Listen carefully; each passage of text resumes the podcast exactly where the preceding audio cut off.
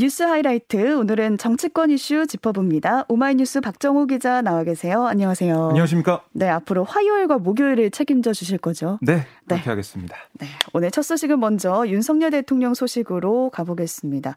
뉴욕 방문 기간에 불거진 비속어 논란에 대해서 윤 대통령이 직접 입장을 밝혔습니다.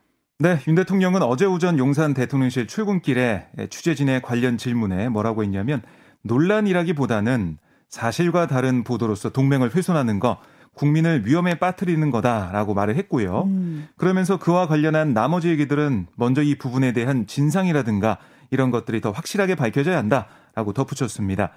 그러니까 비속어 관련 논란이 사실에 부합하지 않는 데다가 한미 동맹에도 부정적이라는 입장으로 이제 해석이 되고요.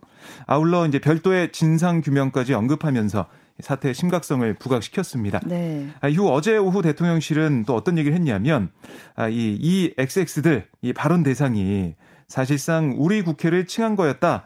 라는 김은혜 홍보수석의 기존 해명과 관련해서 뭐 사과나 유감 표명이 있어야 하는 거 아니냐 음. 이런 지적 계속 나오고 있으니까 여기에 대해 어, 이 XX 이게 야당을 지목한 게 아니다. 야당에 소명할 기회가 있을 거다라고 답을 했고요. 네. 또 복수의 대통령실 관계자들은 윤 대통령 본인도 이 XX라는 그런 말을 했는지 정확하게 기억하지 못했다라고 전하고 있는데요. 음. 아, 그래서 뭐 음성 판독 등을 했고 뭐 시간이 오래 걸렸다 뭐 이런 취지의 해명도 있었습니다. 아, 결국 지금 이 상황을 쭉 보면 이 XX라는 발언도 없었다는 쪽으로 음. 대통령실 기류가 아, 잡히는 모양새인데요. 결국 야당과 언론을 향한 대통령실과 여당의 공세가 더 이제 강화되는 게 아니냐, 음. 아, 공세적으로 어, 모두를 바꾼 게 아니냐 아, 이런 지적이 나오고 있습니다. 네, 귀국을 하면은 뭔가 사과가 있을 거라고 모두 예상을 했었는데 거기보다는 뭐 보도에 대한 문제점을 지적한 걸로 보이고요. 네. 국민의힘도 MBC의 조작 왜곡 보도였다고 비판을 했습니다. 또 민주당이 정원 유착을 했다 이런 주장까지 나왔습니다.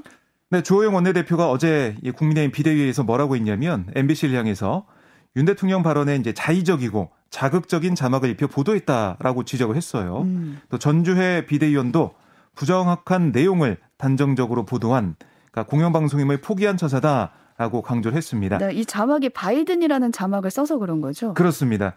그러니까 MBC가 이렇게 이제 바이든 자막을 달아서 시청자의 인식 체계를 왜곡했다. 음. 뭐 이런 설명을 하고 있는 건데요. 네. MBC의 첫 보도가 나오기 전에 민주당 박홍근 원내대표가 윤 대통령이 비속어 논란을 비판하는 이 공개 발언을 회의에서 했다. 뭐 이것도 얘기를 하면서 MBC와 민주당의 유착 의혹도 꺼내 들었습니다. 네, 민주당은 이 정원 유착 주장에 강하게 반발을 하고 있는데요. 어떻게 먼저 알았는지에 대한 해명이 나왔나요? 그러니까 박 원내대표가 어제 한 얘기를 좀 보면 네. 의혹이라는 꼬리표를 붙이지 말고 정정당당하게 제가 MBC와 유착된 것처럼 공식으로 문제를 제기해라. 아, 그러면 법적으로 확실히 책임을 물어드리겠다. 음. 아, 이렇게 얘기를 하면서 어, 뭐 MBC를 희생양 삼아 전선을 치자는 식의 작전을 짠 거 아니냐. 아, 이렇게도 어, 지적을 했습니다. 그러니까 이 원내대표실 설명, 그러니까 민주당의 설명은 뭐냐면 이게 이윤 대통령 욕설 영상 이게 온라인상에서 돌고 있었다. 음. 뭐 이거는 다 이제 기자들이나 대통령실 대변인단도 알고 있었던 사실 아니냐. 민주당은 이 영상을 확인해서 대응했던 거고 뭐 MBC의 영상을 따로 봤거나 아, 이런 건 아니었다. 라고 또 해명을 하고 있습니다. 네, 그러니까 MBC 보도 전에 온라인상에서 영상이 돌았고 그걸 보고 말을 한 거다라고 네. 해명을 한 것 같고요. MBC와 대통령실 영상 기자단의 반박도 나왔습니다. 네, 그러니까 MBC가 어떤 입장을 냈냐면 음. 뭐 똑같은 내용입니다. MBC가 동영상을 유튜브에 올리기 훨씬 전부터 SNS에 관련 내용과 동영상이 급속히 음. 유포되고 있었고 네. MBC는 대통령실의 엠바고 그러니까 보도 유예가 해제된 이후에 관련 영상을 유튜브에 올렸다 아, 이렇게 설명을 했어요. 아울러 이 영상은 촬영 이후에 바로 각 방송사로 보내졌고 대통령실 기자들과 공유한 시각 이거는 오전 8시 이전이다. 아, 그러면서 이른바 이제 받은 글의 형태로 어, 뭐, 이 메신저를 통해서 국회 기자들에게 퍼진 내용을 정치인들이 파악하는 게 그렇게 어려운 일은 아니다. 이렇게도 음. 설명을 했습니다. 네. 아, 또한 전국 언론 노동조합 MBC 본부도 설명을 내고 비속어 논란의 핵심은 이건 외교 무대에선 대통령이 싸움판에서나 쓰임직한 욕설과 비속어를 아무렇지 않게 사용해 국민 모두를 낯뜨겁게 만들었다는 점이다.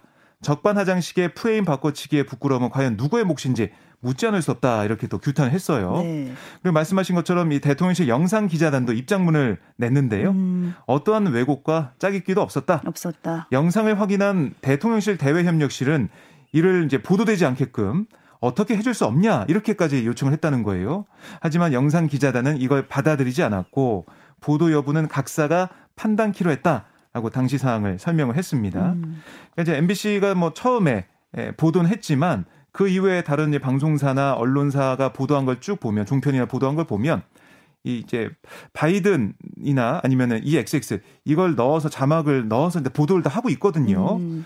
근데 국민의힘에서는 이게 MBC가 이렇게 보도를 하니까 다 이게 따라한 거 아니냐 뭐 이런 음. 의혹도 제기하고 있는데 각이 언론사나 이제 방송사에서는 자체적으로 판단해서 이렇게 보도를 했다. 또 이렇게 또 얘기를 하고 있어요.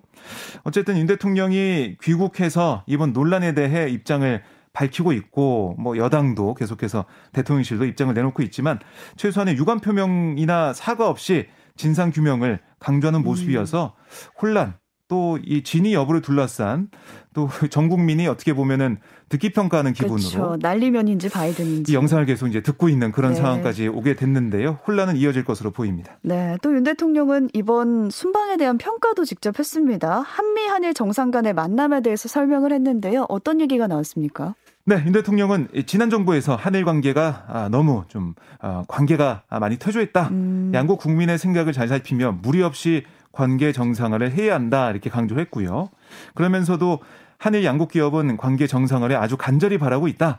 한일 관계가 정상화하면 양국 기업이 서로 투자해서 양쪽의 일자리가 늘 것이고 양국 성장에 도, 도움이 될 거다 이렇게 강조를 했습니다. 그러면서 앞으로 어떠한 어려움이 있더라도 한일 관계 정상화 강력하게 추진해 나가겠다. 이렇게 밝혔습니다. 네. 그리고 이제 바이든 대통령과의 정상회담 무산 이것도 어떤 얘기를 했냐면 음. 유엔 음. 총회에 수많은 정상이 참석한 가운데 바이든 대통령의 뉴욕 체류 일정이 당축되면서 한미 정상회담이 예정대로 진행되기 어려웠고 이러한 점을 고려해서 예, 자신이 참모진에게 회담을 무리하게 추진하지 말라라고 지시했다고 설명을 했습니다. 음. 그러면서 이 IRA 인플레이션 감축법 문제에 대해서도 대한민국 입장을 바이든 대통령이 충분히 이해하고 있다는 것을 확인을 했고 긍정적인 방향으로 우리 기업에만 별도의 불이익이 가지 않도록 협의해 가기로 했다. 이렇게도 강조를 했는데요. 하지만 이게 돌이켜 보면 한일 양국 관계가 악화된 출발점 이건 일본 정부의 수출 규제 등에 따른 거였다는 점 이걸 지적하는 목소리가 뭐 계속 나오고 있는 상황이고요. 네. 어, 거슬러 올라오면 강제 징용 문제에 대한 일본의 무리한 요구, 그러니까 사법부가 지금 판단하고 있는 것에 대해서 정부가 어, 조치를 취해라 이렇게 요구하고 있는 상황 아니겠습니까? 여기에 대한 지적이 나오고 있고요. 또 바이든 대통령의 바쁜 일정 때문에 정상회담 처음부터 어려운 상황이었다라고 했는데 그렇다면 왜 그렇게 발표하지 않았냐. 음. 뭐 어려운 상황이었던 거 알고 있었던 거 아니냐. 이런 의문도 제기되고 있는 상황입니다. 네, 윤 대통령이 순방에서 겪었던 여러 논란에 대해서 직접 설명을 하긴 했는데 민주당은 박진 외교부 장관 해임을 요구하고 있고요. 대통령실 외교 라인도 전면 교체하라 이렇게 요구를 하고 있습니다. 네, 박홍구 원내대표가 아, 이 총책임자 박진 외교부 장관을 즉각 해임하고 김태호 국가안보실 1차장, 김은혜 대통령실 홍보수석 등 외교안보 참사 아, 트로이카를 전면 교체할 것을 거듭 촉구한다 이렇게 음. 얘기를 했습니다. 그래서 이제 오늘 박진 장관에 대한 해임 건의안 발의 뭐 이것까지 지금 예고를 해놓고 있는데요. 그러면서 여당이라면 반이성적 충성 경쟁에 몰두할 게 아니라 외교 안보 라인의 문책을 야당에 앞서 요구하는 게 순리다 이렇게까지 주장을 했습니다. 네. 아울러 이재명 대표도 어, 전 세계적 경제 위기와 대한민국의 민생 위기 위에 아, 외교 참사까지 국민의 삶을 옥죄고 있다 이렇게도 비판을 했습니다. 네. 다음 소식으로 가보겠습니다. 이 검찰이 성남FC 후원금 의혹의 수사 대상을 확대해서 강제 수사에 나섰습니다. 그렇습니다. 아, 성남FC 후원 의혹 이거는 민주당 이재명 대표가 성남시장 시절 성남FC 구단주로 있으면서 2016년부터 2018년 두산건설, 뭐 네이버, 차병원 등 기업들로부터 160억여 원의 후원금을 유치하고 이들 기업에는 건축 인허가나 뭐 토지 용도 변경 등의 편의를 좀 줬다 이렇게 얘기를 하고 있는 건데요. 수원지검 성남지청 형사 3부는 어제 네이버 차병원 관련 사무실 10여 곳을 압수수색했습니다. 네이버는 후원금 약 40억 원을 내고 제2사업 건축허가 등 특혜를 받았다 이런 의혹이 일었고요. 음. 차병원의 경우에는 후원금 33억 원을 내고 분당구 야탑동 차병원이 자리한 옛 분당 경찰서 부지의 용도 변경 등 특혜를 받았다 이런 의혹을 받았는데요. 근데 이게 이제 경찰 수사에서는 이게 뭐 기소 아, 그 기소견으로 송치가 되거나 이러진 않았어요. 네. 아, 그런데 이번에 검찰이 이렇게 강제 수사에 나선 것을 좀 보면 수사 대상을 확대해서 성남 FC 음. 후원금 의혹을 처음부터 다시 들여다보고 있는 게 아니냐 이런 분석도 나오고 있습니다. 네, 처음엔 두산 건설에 대해서만 수사가 있었는데 지금 그렇습니다. 네이버와 차병원까지 확대된 상황인데요. 네. 이 압수수색 소식이 전해지니까 야당은 강하게 반발하고 있습니다. 네, 김의겸 대변인은 어제 브리핑에서 뭐라고 했냐면 이럴수록 불의는 커지고 바라보는 국민의 분노는 더욱 뜨거워질 거다. 아, 욕설 외교, 구력 외교로 쏠린 국민 관심을 야당 수사로 돌리고자 하는 윤 대통령과 한동훈 법무부 장관의 이 국면 전환 전략에 국민들은 속지 않는다. 뭐 이렇게 주장을 했고요.